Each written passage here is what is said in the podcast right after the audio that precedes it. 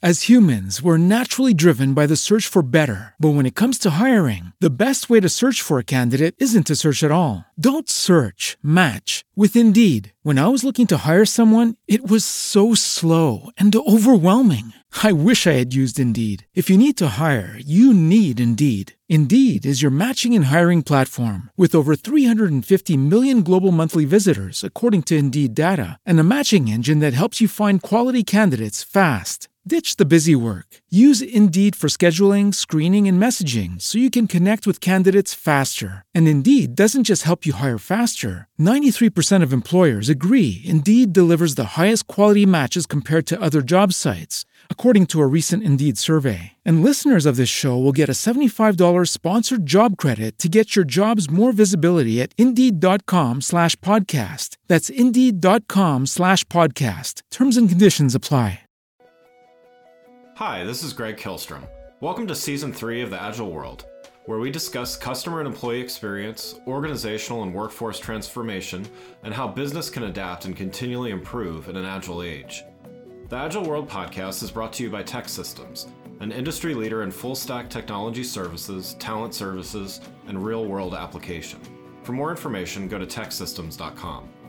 To read more about the topics discussed in this show, you can go to my website at theagile.world and read my latest articles or get a copy of my latest book, The Agile Workforce, now available on Amazon and other retailers.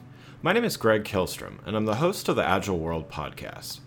Welcome to a special episode of the show brought to you in partnership with Arlington Economic Development, where we discuss issues related to the workforce, the role of place in the future of work, and the role of the creative sector in a larger business context. We call this Return on Creativity. Today we have an excerpt from our September 14 event Return on Creativity, Return on Leadership. I hope you enjoy. The name of the panel is Leading by Example. We've got um, Shonte Eldridge from Amazon Web Services, Nancy Green from Avius, and Leon Scioscia from Workhouse Arts Center. And uh, we're going to talk about a few things here. I'm going to have everybody introduce themselves and, and their roles as well. But um, to have begin our final panel of the day, we're going to talk about leading by example and the role that leadership plays in building the future workforce and the future of work. Um, to get things started, um, I, we'll go we'll go around the panel here, and what I'd love if you could introduce yourself and, and what you do, as well as answer the question: What's the biggest leadership lesson you've learned so far from the pandemic? Um, and uh, Shonte, we'll we'll start with you. Wonderful. Well, thank you so much for having us today, and hopefully, you guys can hear me okay. Yeah. So, my name is Shonte Eldridge. I'm an executive government advisor with Amazon Web Services. And so, if you're not familiar with Amazon, what we're a part of Amazon, like everybody knows about Prime. And my role is to really work with our government leaders, and that could be the CIO, the CFO, the chief of staff, the elected official, and helping them create new, different uh, technologies that are really going to improve how they deliver services to their constituents. And the one thing I learned during the pandemic through leadership is, as you can imagine, we got very busy at Amazon Web Services, AWS, when the pandemic hit, because governments realized, oh no, my website crashed. I have no call center, and my entire staff, the entire staff, just went home. And all the records are physically in this office. And so I was doing a lot, you know, and because I had 23 years prior government experience, I kind of knew how to maneuver that that situation and I was taking on everything. And I'm a builder. So every gap I saw, I was like, oh, I can fix that. Oh, let me go talk to that person. Let me help and see if I can do that. And by eight months in, I was burnt, you know, and I, I tell people all the time, I think I'm working, I worked more during the pandemic than I did when I was in government, you know, because I was getting up at seven, putting on my work pajamas, and I would turn around and it's nine o'clock at night. And thank goodness I had a very supportive spouse, but I was like, did the kid get fed? Did the dog get fed? You know, and I realized I, I can't do that. So my leadership lesson was you have to take time for yourself and you can't do everything. Wonderful. Thank you. Nancy, how about you? Sure. Hi, I'm Nancy Green again. Thanks for, for inviting me. Um, I'm a senior vice president at Avius, which is a division of Medecision, which is a care management platform, uh, and who is owned by HCSC. So, um, really large um, parent company. Avius is a small boutique consulting company um, in healthcare around um, customer experience, strategy consulting, and, and making sure that the businesses in this fast changing healthcare world can um, can really survive and thrive. And uh, my background is in healthcare. My background is in, in the consulting and digital technology space. So it's been it's been a fun ride. I actually came to the company in the midst of, of the pandemic year. So I was on my own as an independent. Um, so it was it was that was different. Uh, what have I probably I learned for leadership? Um, probably a little bit like Shonte, trying to do too much. But I, I think for me it was more um, looking around and making sure that I was empathetic to the to the different things that were that were happening. I, I think we kind of just have a tendency to just you're on a call, you just go and you just get business going. And then I just really learned to just listen um, and listen to what was going on and be able to pick things up from from folks that that someone might not be not might not be doing so well. Uh, and I, you know, and these were not just my direct reports; these were direct reports of, of the team members across across the globe. So um, yeah, I would I would say that. So resilience, adaptability, um, empathy are the, the leadership things that, that I really kind of stood out for me in the last year or so. Wonderful. Leon, how about you? Thank you, Greg. Good afternoon, everyone. Um, I'm Leon Scioscia. I'm the president and CEO of the Workhouse Art Center. And for those of you who don't know anything about us, uh, we're housed in the former workhouse prison facility of the DC Correctional Complex in Lorton, Virginia. Um, the workhouse opened in 1920, and when it closed in 2001, the facility was transformed into an art center. Now, I've only been here for about six weeks, but for the hmm. last seven years um, and for most of the pandemic, I was the uh, executive vice president at the uh, Strathmore Hall Foundation in North Bethesda. And for those of you who don't know about Strathmore, it is a multidisciplinary, multidisciplinary art center uh, and presenting organization. So for me, during this pandemic, um, and because I work in the nonprofit culture realm, I would say that the biggest leadership uh, lesson that I've learned so far is that um, I'm so happy when Friday rolls around because that means I only have two more days in the work week to work. Uh, we work so much in this nonprofit environment that um, I think the thing that I've come to realize is that, especially during the pandemic, cross departmental training is really essential in order for us to survive.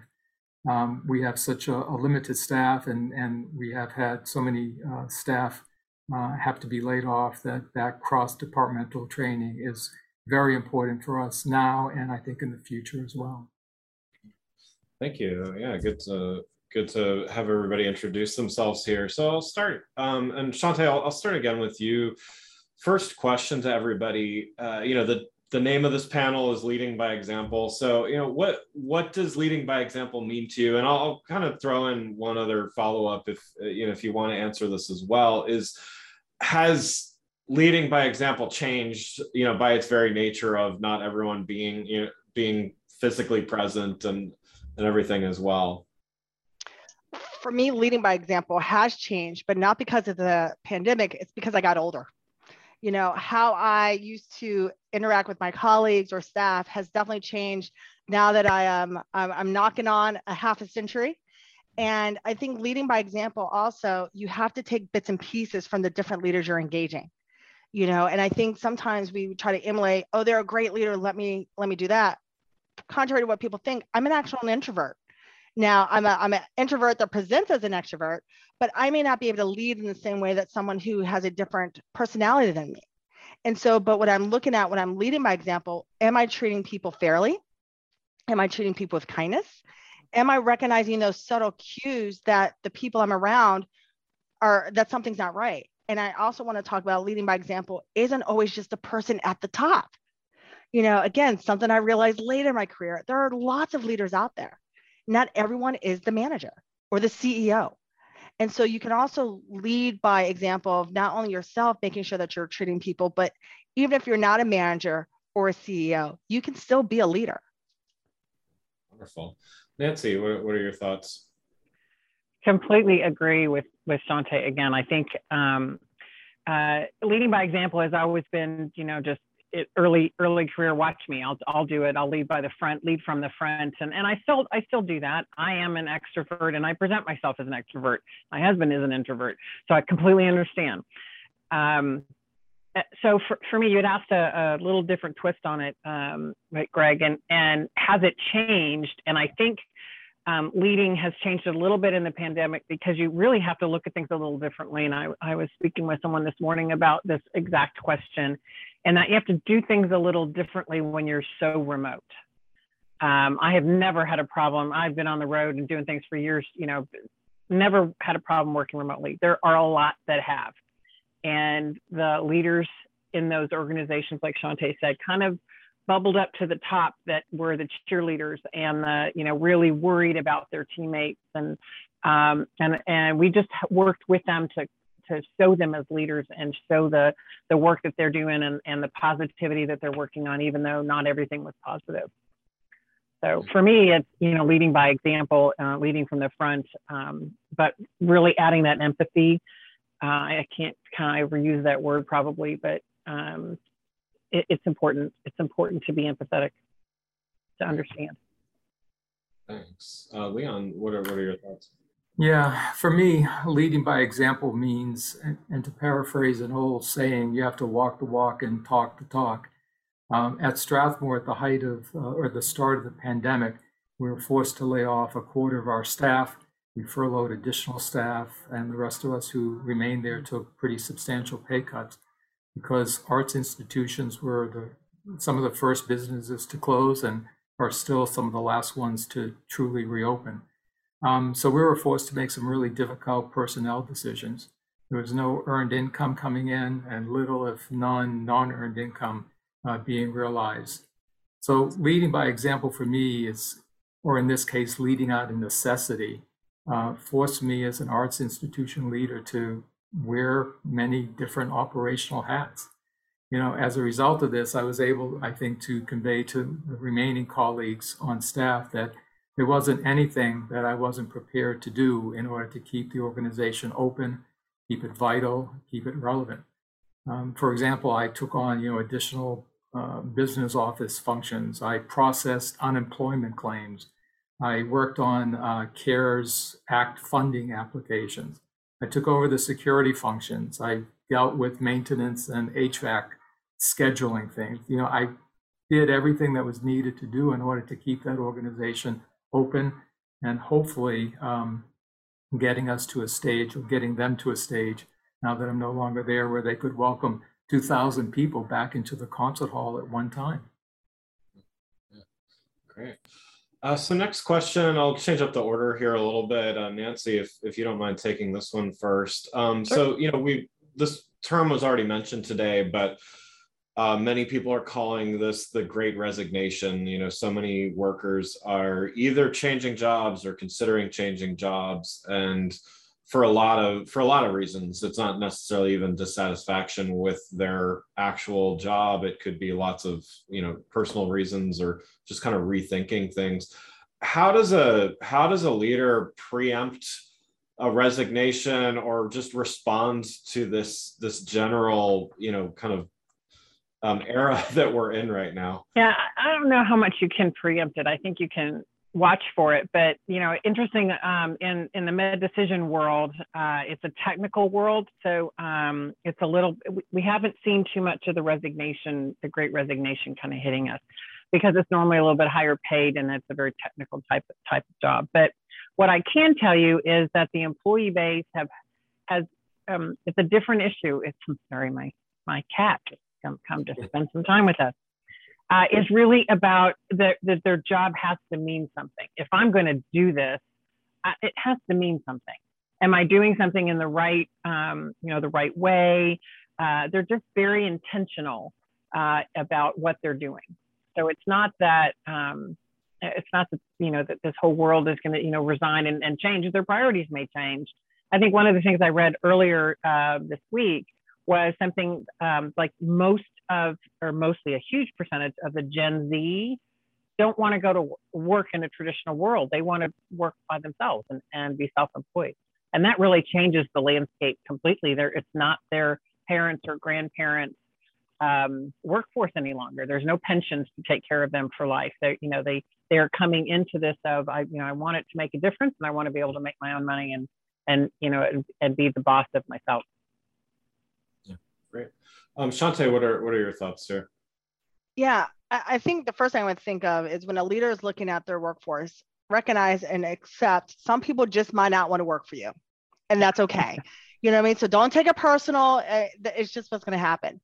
But I think there's two things that they should also be looking at. One, we are recognizing during this great resignation that some people are leaving because they're not fulfilled in their job. And so I think leaders need to look at what am I offering? Because, you know, again, I came from government. We always can't offer money, especially if it's a small startup or a smaller company. But what are those things that we can do to make our employees feel better about the work they're doing? Again, I'm not talking about pizza parties, right? Maybe you have a lot of, you know, Nancy brought up the younger generations want to be more philanthropic. So can we do something where we're giving back to community because that's going to make people feel whole. And I think the other thing that we're going to have to do as leaders is also look at the rules that we were creating, as Nancy said, for our grandparents and their grandparents. We always understood, again, I'm not going to talk about my age, but we, you go to work, you drive down wherever you're going to go, you get, you sit in 45 minutes of traffic, you work in a building, you sit in an hour and a half to get home if you're in the DMV area, and, and that's just life. Well, we need to really rethink that. You know, I'm working with a lot of customers that call centers. Call center does not have to be in brick and mortar anymore. Those rules can change. There is, I come from AWS, there is technology that is going to enable people to be remote. So although we, we are ingrained to thinking people have to function and have a workforce or a you know environment that looks like this, as leaders, we need to sometimes take a step back and say, do they really have to come in? can I do flex schedules where I have working moms and dads where maybe they they rather work 10 to 7 and not 9 to 5? You know, so I think as leaders to again, as Nancy, I don't think we can head off the great resignation, but we can definitely look at what we're doing to make sure that the people that we do have working for us that do want to be there are having a great experience. Leon, what are, what are your thoughts? Here? Um, for us here in the cultural sector, I'm going to expand upon this great resignation uh, term a little bit and say it's also been a great layoff and now a great rehire.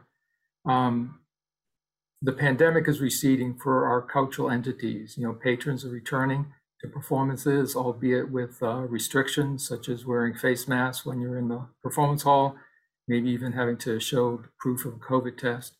And, and while that's a positive step in the right direction for our, our industry, um, we have to gear back up with the necessary support personnel. You know, we laid off the ushers, the ticket takers, the backstage production technicians, maintenance personnel, housekeeping staff. And and they're hopefully working, they were working, they got a job somewhere else. So we're not going to be able to rehire those same exact people that we had to lay off. And, and that's a challenge for us in terms of uh, retraining. So we have to, as art leaders, I think we have to find a way to shape the culture of a new team, help bring clarity to what it is that we need to do to welcome thousands of people come, to come back into our performance halls. And I think this new team culture can and, and should help our institute institutions achieve a, a revised mission. So, you know, how do we respond? We create a new work environment. We make uh, those folks that were left uh, and those that are coming back to our industry feel like they're a part of something new uh, a new mission, um, and at times we'll have to keep changing as as circumstances change. So for us in, in the cultural industry, like I said, it's it's not just resigning; it's it was a layoff, and it's now trying to rehire everybody back. Yeah. Well, and to kind of follow up on the the last point that um, that you touched on there, it's you know there's been a lot of work I think to change and to adapt to the current different state of being right? So you know we were we were going along and and you know there's always change in business but you know things things sort of had their flow and and then all of a sudden we had this this massive change. I think the role of the leader moving forward is not necessarily just to help people adapt to this one change or maybe there's going to be a shift backwards. It's kind of what you touched on there leon which is to be able to create this adaptivity, this continual adapt. I mean, I'm a big fan of agile. You know, I have the a big agile word in my background here, and a big believer in that from you know both from a technical as well as from a business standpoint is agility, resilience, whatever you know, whatever terms you want to use there.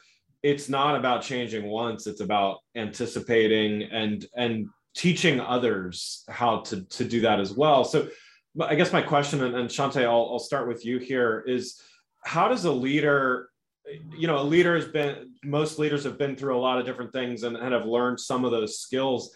How do you pass that on to the rest of your team to help them, you know, change and adapt as, as well?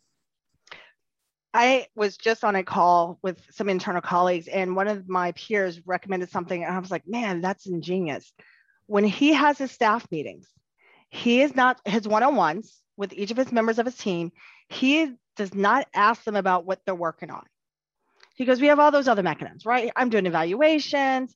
We have quarterly business reviews. We may have weekly things. He goes, I'm already getting that information. At each one-on-one he has, which is either biweekly, he actually asks them, what do you want to work on as a leader? And how can I help you achieve that mission? And I thought that was amazing because a lot of times we sometimes don't talk to our staff or even our peers until it's evaluation time. And in some cultures, you're only evaluating once a year. So you're never really asking your employees, how, how are you doing? And it's again, not about work. How are you doing? How are you growing? And so I think having that one on one dialogue about leadership, the person that you're talking to will be able to pick up on how you're leading. And then you can also have some homework, because I always say it's not a me unless there's homework but there's something that now that person is working on for themselves. So regardless if they stay with your company or not, you're then still imparting some of your leadership qualities on them. But when I heard that, I was like, man, it, it's so simple. But he's right. We always we we have so many ways to figure out the work's getting done. How about sometimes we just bring back humanity and have just a dialogue and a conversation? Yeah, that's great. Nancy, what are, what are your thoughts on that? Yeah, I completely agree with that. That's a great idea. Um, I think in in the in the last probably several months, I've I've really seen it, where uh, you have to build leadership teams with adaptable other leaders.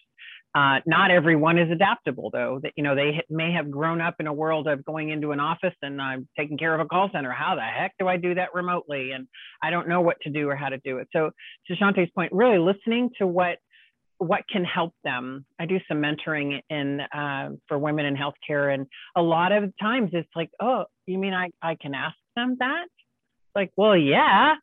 You know, what what other things could I do, or what other opportunities are there? So just to kind of keep your your ear to the to the tone. I know for us, we've instituted um, team lunches, and we don't talk about work. You can't once a month and um, that's when we hear about, you know, actually yesterday with one of the team members, her 10 year old son was going to go ask a girl to be his girlfriend. And, you know, it was just the, the funness of really learning and about the team and their daily lives and the struggle that you have to, go through or the different things. So learning about that adaptability, how they're doing and what they're doing and what they want to do, I think is the, the key as well. We found several people who didn't particularly like the job they got put into because of changes that they really wanted to go that way. And so that's, you know, that's to, to an earlier question, it's kind of preempting them leaving because they really wanted to do something different. And you wouldn't have known that if you didn't just spend some time listening. Okay. Leon, what are, what are your thoughts? Well, again, in, in our industry, um, I think the pandemic has shown that as leaders, we need to remain at all times flexible um, for me, the key word is just flexibility. Um, I believe cultural institutions are going to be confronting confronting the uh, lingering pandemic effects for a long, long time. You know, even with the federal CARES Act funding that we've received, it, it's still just a challenge. Uh, we can't remain um, stable. We have to remain flexible.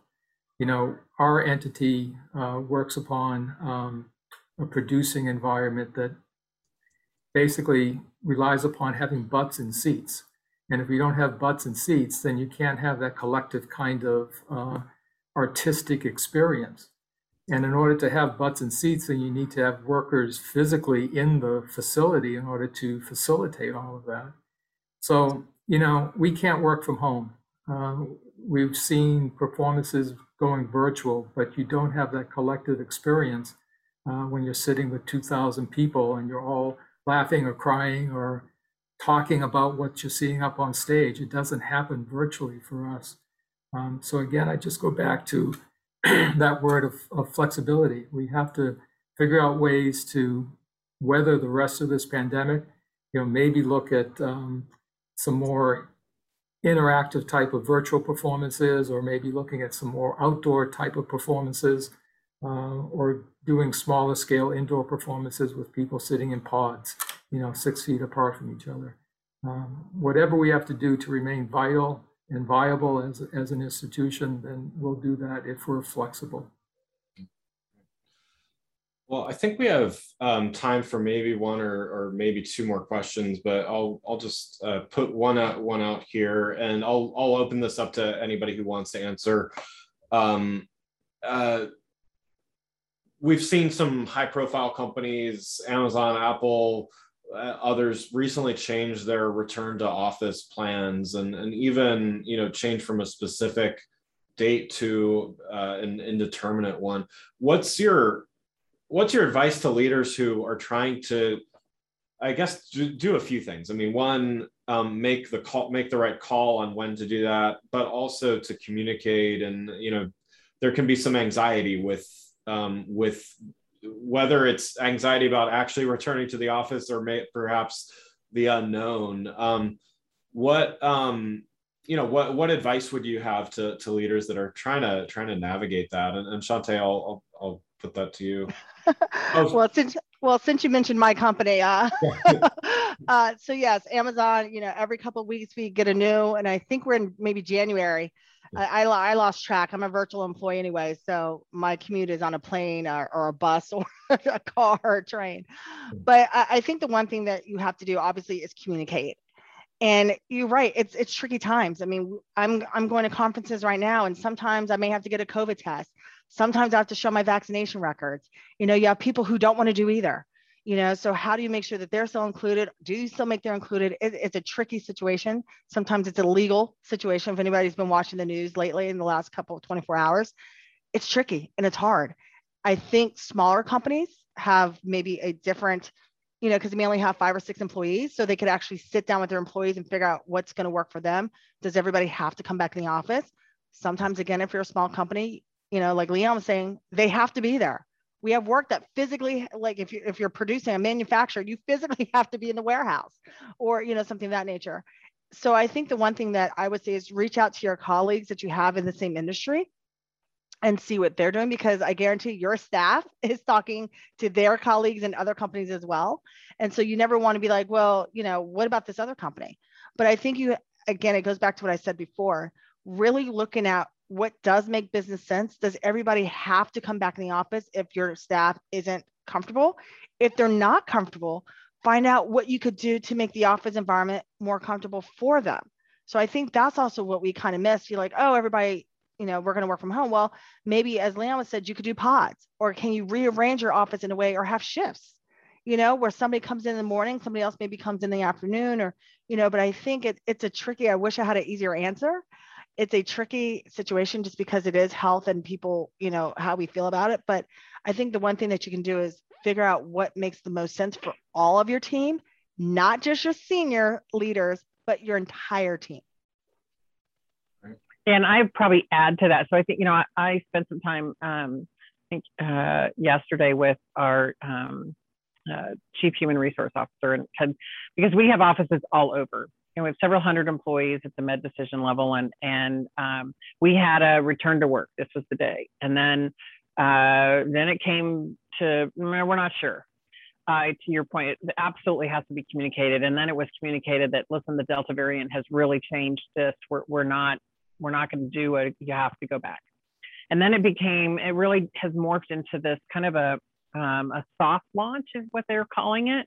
All of our offices have key codes so we know so you can go in whenever you want. There are some rules that you have to follow, but uh, uh, earlier statements, you know, uh, it was the prior panel was a little bit of, um, okay, if you wear a mask but you don't, uh, you're supposed to stay six feet apart. And we were kind of laughing about it. It's like, what do you do? Carry, you know, pool, you know, party pool things or, or you know, yardsticks? I mean, how in the heck you're going to do that? But I think the two things that, that um, she really pointed out was that culturally you have to be very aware what's happening in the cultural in that particular office. And the other thing that she said is that um, is to really uh, be very flexible, but to teach you, they're going through an entire teaching of the managers on how um, how to watch for and manage through flexibility. So some want to go into the office for a while, then go home, pick up their kid, and then go just stay home and finish their day up. But you know, too much flexibility. You know, there. I guess they found some people who were doing gig jobs, you know, because we were giving them so so much flexibility. They were Uber driving at the you know time. So you have to put some some um, uh, rules around it so that, that it makes sense, I think is, is probably the best thing that she was talking about was really looking at you have to be able to, to provide the flexibility for them to, to be able to do what they need to do. I think that I, I would um, agree with my two panel colleagues here. Um, and, and I would further say that, um, you know, you have to do what is right for your particular institution, your particular business model. Uh, I've been talking a lot about the Strathmore, but I'll, I'll end up by talking a little bit about Workhouse. And, and we have over um, 60, maybe 65 artists in actual studios. This is where they come and they, they create their art. So if you're going to be throwing a pot, if you're working with clay, if you're working in fusing glass, if you're painting a mural that's 20 feet wide by 20 feet high, uh, you can't really do that at home. You have to be here. So what's right for this institution is not going to be right for any any other institution. So I would just say, you know, to leaders, you know, listen to your to your staff, listen to your colleagues, listen to your heart, and just do what's right right for you. I would add too that um, one of the things that they really, really looked at from the CEO level down was, is it a business necessity to go back to the office? Shonte, you and I are both we virtual. I have a Dallas office. I've never been in it. They were about to open a brand new office today. Everything shut down. Um, and so it's a beautiful downtown Dallas office, never been in it. And so they had to really look at, do we really have to? We've done very, we've done pretty well in a completely virtual world. Uh, so is it necessary? Is it a forced and, and it's not going to be a forced comeback? Wonderful. Well, thanks so much to, to everybody. It's been a great discussion and I um, would love to um, reconvene this at some point in the future. Would love to have everybody back to one of our to one of our events. But thanks so much for taking the time uh, today. Thanks again for listening to the Agile World podcast, brought to you by TEKsystems. I'm your host, Greg Kihlstrom. If you enjoyed the show, please take a minute to subscribe on your podcast channel of choice and leave us a rating so that others can find the show more easily. You can learn more and get a copy of my latest book, The Agile Workforce, from my website at theagile.world.